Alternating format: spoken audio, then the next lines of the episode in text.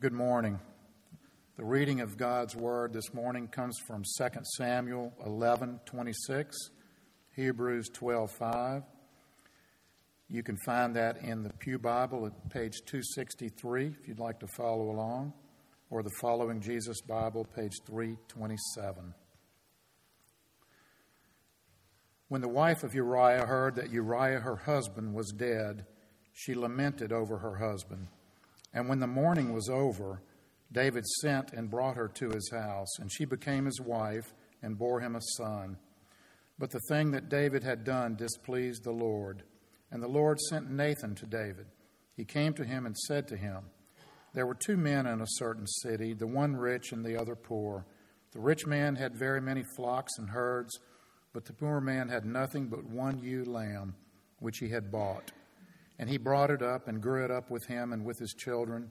It used to eat of his morsel and drink of his cup and lie in his arms, and it was like a daughter to him. Now there came a traveler to the rich man, and he was unwilling to take one of his own flock or herd to prepare for the guest who had come to him. But he took the poor man's lamb and prepared it for the man who had come to him. Then David's anger was greatly kindled against the man, and he said to Nathan, as the Lord lives, the man who has done this deserves to die, and he shall restore the lamb fourfold because he did this thing and because he had no pity. Nathan said to David, You are the man. Thus says the Lord, the God of Israel I anointed you king over Israel, and I delivered you out of the hand of Saul, and I gave you your master's house and your master's wives into your arms, and gave you the house of Israel and of Judah. And if this were too little, I would add to you as much more. Why have you despised the word of the Lord to do what is evil in his sight? You have struck down Uriah the Hittite with the sword, and you have taken his wife to be your wife, and have killed him with the sword of the Ammonites. Now, therefore, the sword shall never depart from your house, because you have despised me and have taken the wife of Uriah the Hittite to be your wife. Thus says the Lord Behold, I will raise up evil against you out of your own house, and I will take your wives before your eyes, and give them to your neighbor, and he shall lie with your wives in the sight of the sun. For you did it secretly, but I will do this thing before all Israel and before the sun. David said to Nathan, I have sinned against the Lord. And Nathan said to David, The Lord also has put away your sin, and you shall not die. Nevertheless, because by this deed you have utterly scorned the Lord, the child who is born to you shall die. Then Nathan went to his house. And the Lord afflicted the child that Uriah's wife bore to David, and he became sick. And have you forgotten the exhortation that addresses you as sons? My son, do not regard lightly the discipline of the Lord, nor be weary when reproved by him. For the Lord disciplines the one he loves and chastises every son whom he receives. It is for discipline that you have to endure. God is treating you as sons. For what son is there whom the Father does not discipline? If you are left without discipline in which you have participated, then you are illegitimate children and not sons. Besides this, we have had earthly fathers who disciplined us, and we respected them. Shall we not much, more be subject to the Father of spirits and live? For they disciplined us for a short time as it seemed best to them. But He disciplines us for our good, that we may share His holiness. For the moment, all discipline seems painful rather than pleasant, but later it yields the peaceful fruit of righteousness to those who have been trained by it. This is the word of the Lord. Thanks be to God. If you have little ones first grade and under who'd like to go over for children's worship, uh, Miss Brittany and Miss Savannah, w- let's line up at the door, and Miss Brittany and Miss Savannah will lead us over to our other building. If you're visiting here with us and have not been to children's worship before, we invite uh, one parent uh, to go over there to get them signed up with our volunteers. Well, how does 2 Samuel chapter 11 end? Well, it appears that King David of Israel has not only gotten away with adultery and murder, uh, but it seems like he's going to come off looking like the good guy. So rather than being exposed for his sin, he will probably be praised by his people. Because what is he doing? He's, he's taking in this poor soldier's widow as his own. And, and, and more than that, God is now blessing them with a child. You know what? That David, he's not just a, a, a good king, he's just a good guy. You can hear the accolades spreading across Jerusalem as David does this selfless thing, as this phoenix rises from the ashes of Uriah's dust. Well, that may be what people are saying about David. But chapter 11 ends with this statement But the thing that David had done displeased Yahweh. You see, this story is not just about David's faithlessness. It's not just about how you and I fail, it's also about God's faithfulness. God is faithful to uphold justice for the oppressed and discarded, like Uriah. God is faithful to keep his promises, like the promises he had made many years before about how he would respond when his kings failed to be faithful. But there's a particular faithfulness that I want to draw your attention to this morning, and it's this God is faithful to discipline his children. You see, God's a good dad. He's the best dad, in fact. And he isn't okay with his children continuing in faithlessness. He knows that sin is bad for us, and he knows what we were made for. He loves his children. So, what does he do? He is faithful to discipline his children. So, last week we saw how God changes our hearts so that we might desire the right things, so that we might learn to love God and to love the things of God. That's an internal work that God does in His kids. But even after making that internal change, we still have our flesh. We still sin. We're still tempted. So, David, even though he knew God quite closely, was still prone to sin. And if you haven't realized it yet this week, we are too. But regeneration, that internal work of giving us a new heart, that's not all that God does to direct and redirect his children. No, he's faithful to discipline us too. But why? Why does he discipline us? Well, God disciplines us so that we recognize our sin, so that we feel its shame and guilt, and therefore find it less satisfying. That's why he disciplines us. Now, David David knew he'd sinned. I don't think this was any mystery to him that it had to be revealed to him. Oh, you shouldn't have committed adultery. You shouldn't have had this guy killed. But that's not the case with all of God's children all the time, right? Sometimes we sin in ignorance. We don't recognize that we've sinned. Therefore, God disciplines us. Likewise, the shame of our sin and the guilt of our sin is not always apparent to us. You know, we may be immature spiritually, or we may have hardened us to cause us to find sin less satisfying. I tell my kids this regularly, not in these words necessarily, but the purpose of discipline is to remind you that sin hurts us. Sin hurts us, it hurts the people around us, it hurts the world around us. If God didn't love us, He just let us sin. Go right ahead, hurt yourself and hurt everybody and everything around you he, would, he wouldn't make us aware of our sin if he didn't care for us, but that's not what he does. He's faithful to discipline his children so we're awakened to the reality of our sin, that it's not good for us, that it hurts us, that it destroys everything. So let's see how God did this work of discipline in David's life. So look again, chapter 12 of 2 Samuel, verses 1 through 6. Now, as I'm reading, I'll, you'll hear me saying Yahweh. That's because when you see Lord in all caps in the Old Testament, uh, the, in, the, in the Hebrew uh, language, it's actually the name of God, Yahweh, that's there. So verses 1 through 6. And Yahweh sent Nathan to David. He came to him and said to him, There were two men in a certain city, the one rich and the other poor. The rich man had very many flocks and herds, but the poor man had nothing but one little ewe lamb which he had bought. And he brought it up and he it grew up with him and with his children. It used to eat of his morsel and drink from his cup and lie in his arms. It was like a daughter to him. Now there came a traveler to the rich man. And he was unwilling to take one of his own flock or herd to prepare for the guest who had come to him. But he took the poor man's lamb and prepared it for the man who had come to him.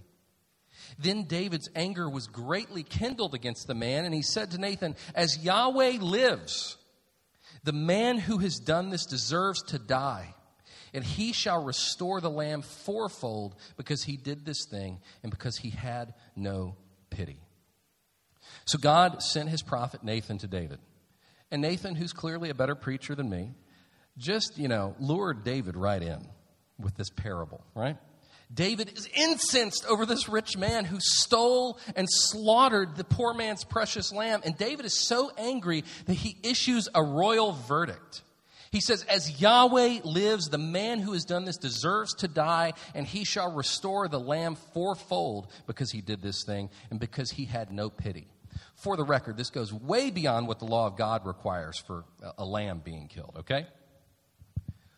What radical hypocrisy. David is enraged over the death of a lamb while he killed a faithful, godly soldier and took his wife as his own. Not out of the goodness of his heart, he took her as his own to save face.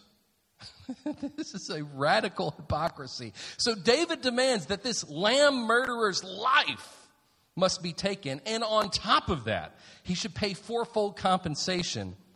Meanwhile, David lies in Bathsheba's adulterous bosom. This is grade A dirtbaggery on David's part. And then Nathan closes the deal in verse 7. Nathan said to David, You are the man. Thus says Yahweh, the God of Israel I anointed you king over Israel.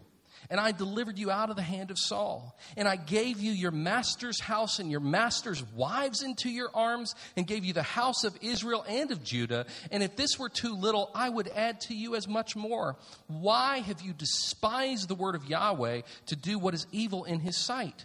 You have struck down Uriah the Hittite with the sword, and have taken his wife to be your wife, and have killed him with the sword of the Ammonites. Now, therefore, the sword shall never depart from your house because you have despised me and have taken the wife of Uriah the Hittite to be your wife. So through Nathan, God is disciplining David. Well, how? How is this discipline? Well, first, he confronts David's sin with the truth. You're the man. You've sinned grievously. And here's how he just spells it out for him. He confronts David's sin with a damning truth. And in so doing, David sees his sin. The gig is up. He is exposed. He feels shame, rightful shame for what he's done. But it's not only shame that he feels, it's also guilt. And let's think about what these two things are. So, shame is when we feel the disgrace and dishonor of our sin. Guilt is, is a recognition of our failure to live according to God's standard. Both of these things get felt in godly discipline. They're similar feelings, but shame, shame's more like embarrassment, okay? Guilt is more like fear. Let me, let me give you an example. I've, by God's grace, I've not been pulled over for speeding in a very long time. Uh, I had a little trouble with the Tennessee Department of Transportation a couple decades ago for having a, a lead foot, and so I just lightened it up a bit. But let's say I get pulled over this afternoon for speeding. If I get pulled over, first of all, I'm going to feel really stupid. How ignorant of me.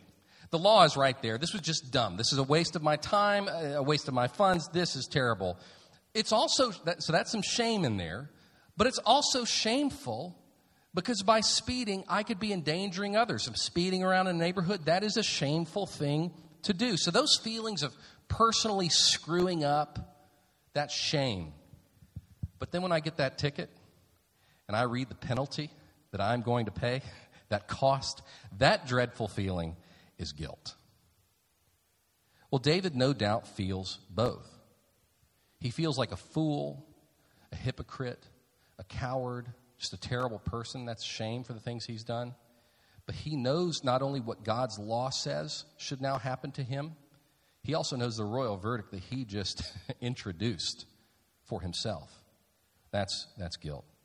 So Nathan confronts him and he's caught. He's exposed. And then Nathan takes the law of God, the expectations on David, not only as a follower of Yahweh, but as the king of God's people. He shows him the penalty, the guilt of his sin. Let's look at that in verses 10 through 12. Now, therefore, the sword shall never depart from your house. The whole rest of this book is that, that promise being fulfilled of the sword never departing from David's house.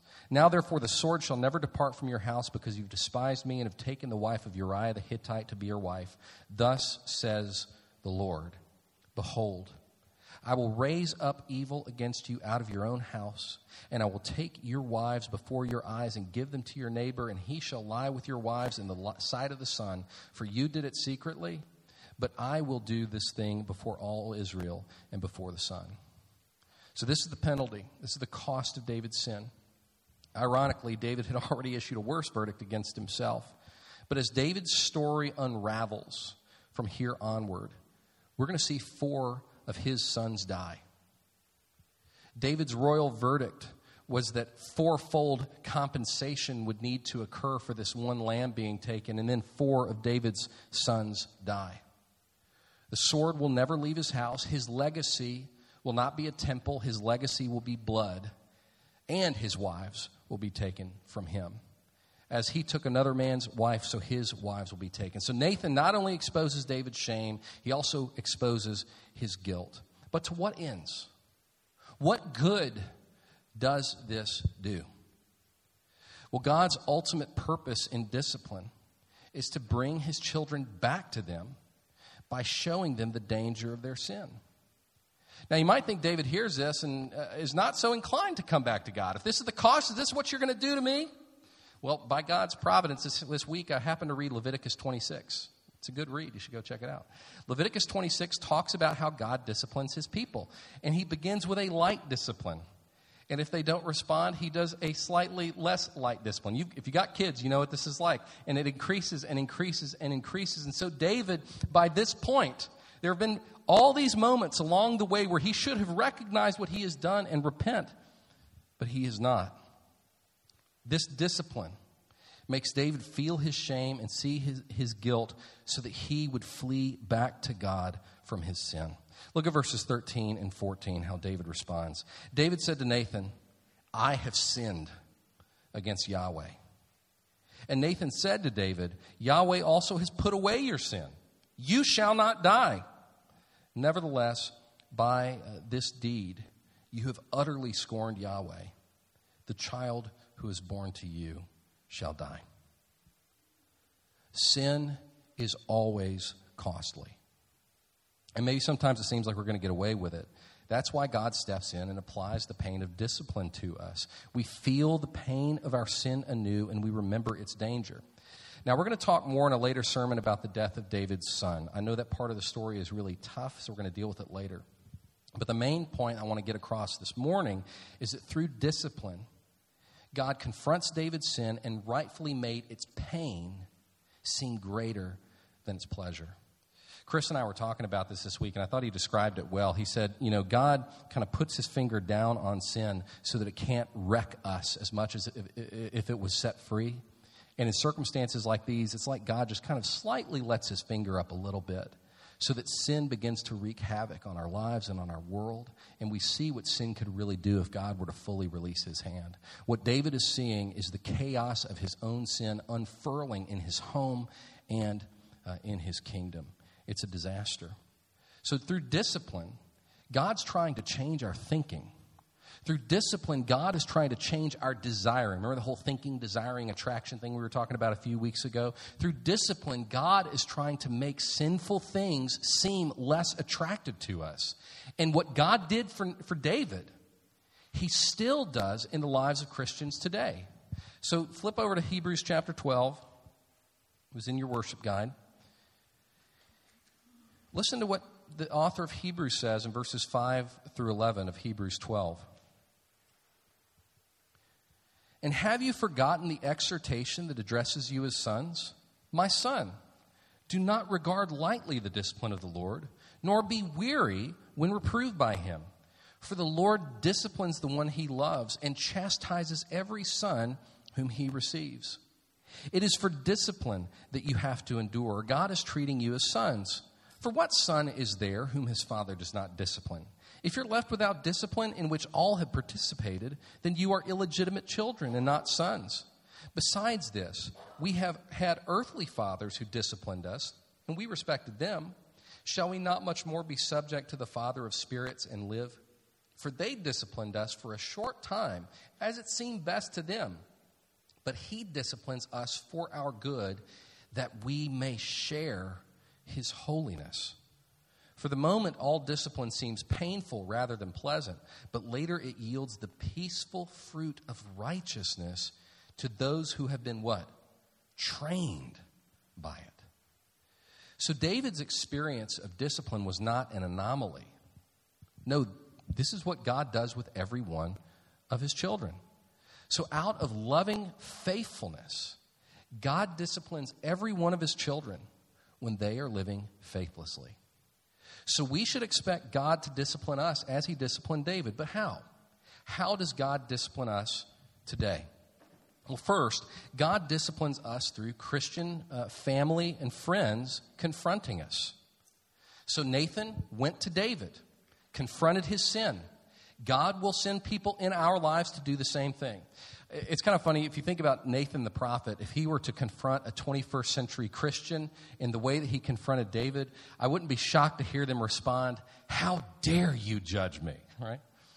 But what Nathan does isn't judgment, it's love. When a parent disciplines their child, what are they doing?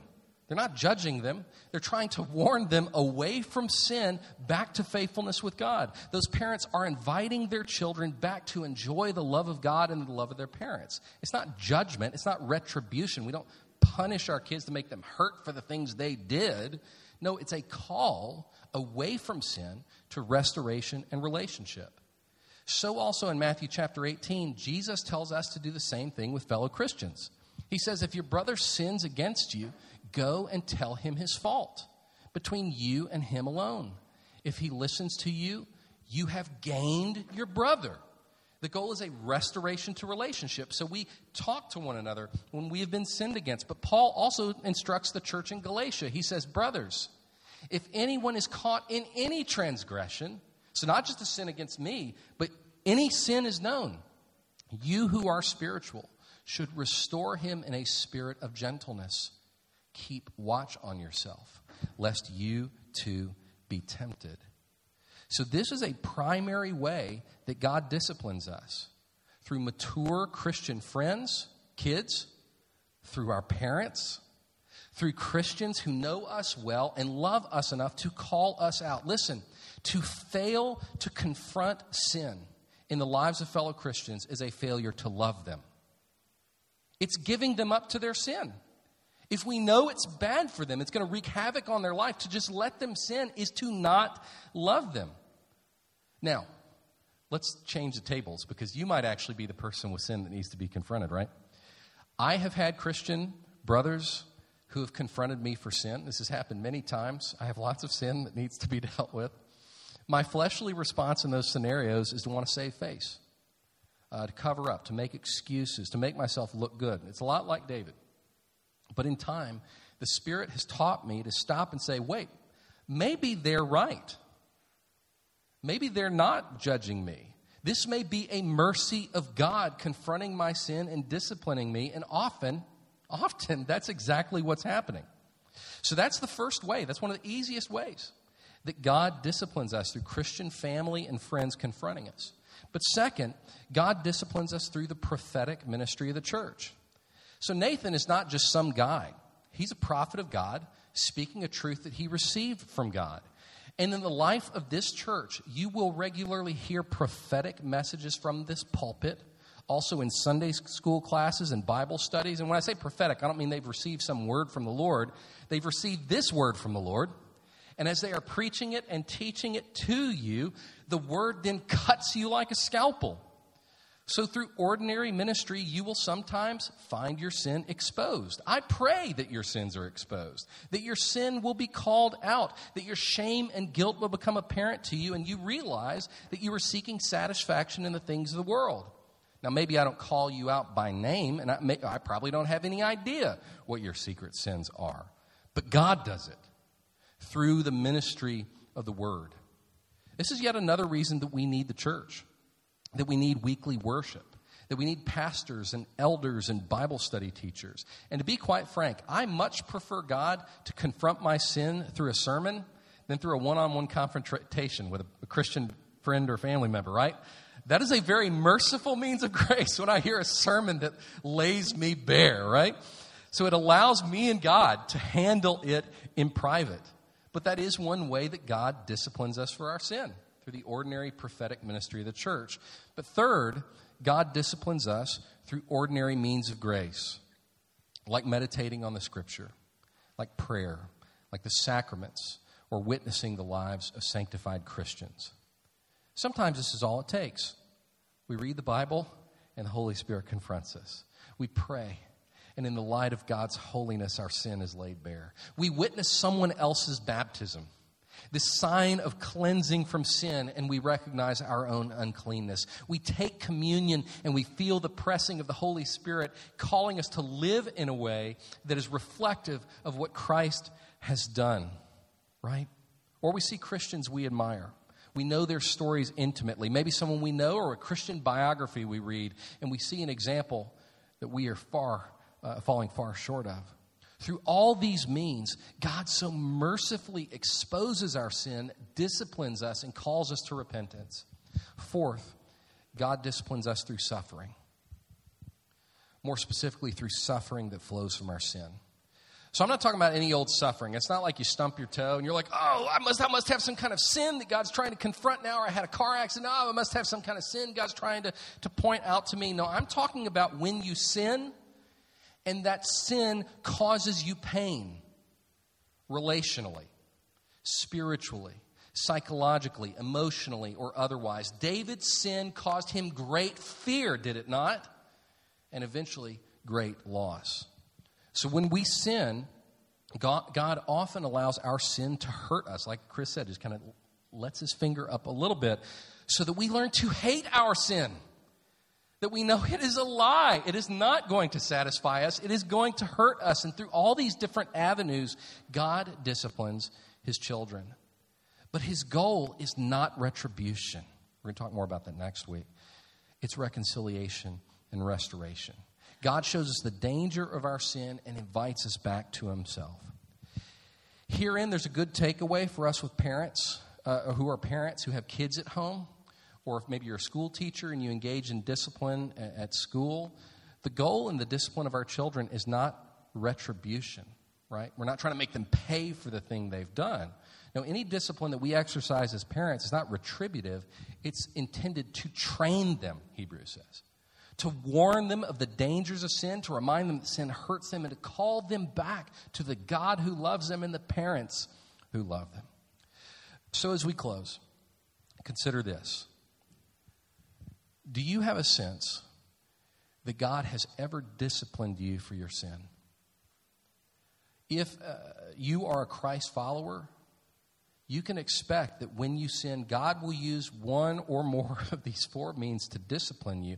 Granted, it may not be as drastic as David's discipline, but God will do it. God is faithful to discipline his children. So let me give you two practical uh, takeaways. First, if you have never seen evidence of God's discipline in your life, Ask God to do it. Hebrews 12 told us that if God doesn't discipline us, it's because we're not his children. So if you have never seen God confront and expose your sin, if he's never done this sanctifying work in your life, ask him to do it. Ask him to adopt you into his family, to love you enough to exert his lordship over your life, and to do the work of discipline in your life. Second takeaway put yourself in a position to experience discipline by participating daily in the means of grace. So when David was scheming and trying to figure out how to seduce Bathsheba, when he's trying to figure out how to save face and how he's going to dispose of Uriah and make himself out to be the good guy. I just don't think he was spending much time on those days in prayer. I don't think he was singing the Psalms or worshiping with God's people or, or hanging out with Nathan, you know, just his buds. so, Christian, don't be a dull headed, stiff necked child. Instead, draw near to your Father every day. Read His Word, pray, worship weekly, spend time with godly people. Put yourself in a place that when you sin, God doesn't have to send somebody across town to confront your sin. Expose yourself constantly to the Holy God so that you're daily confessing sin, daily repenting, and daily experiencing the sweet mercy of discipline. God is faithful to discipline his children, so expect it. Open yourself up to it. For the moment, all discipline seems painful rather than pleasant, but later it yields the peaceful fruit of righteousness to those who've been trained by it. Let's pray. God, we ask for your mercy. Don't leave us in our sins, but make your faithfulness and your love known to us by disciplining us when we do sin. Lord, let us not harden our hearts against our sin to our own hurt and the hurt of the, pe- hurt of the people around us. Holy Spirit, be so merciful to us to confront our sins early and often that we might be confessing our sins and repenting and enjoying our relationship with you. And God, if there is anyone here who is not your child, give them the courage to ask you to adopt them into your family. And we pray, oh God, that you would do it. We pray this in the name of Jesus. Amen.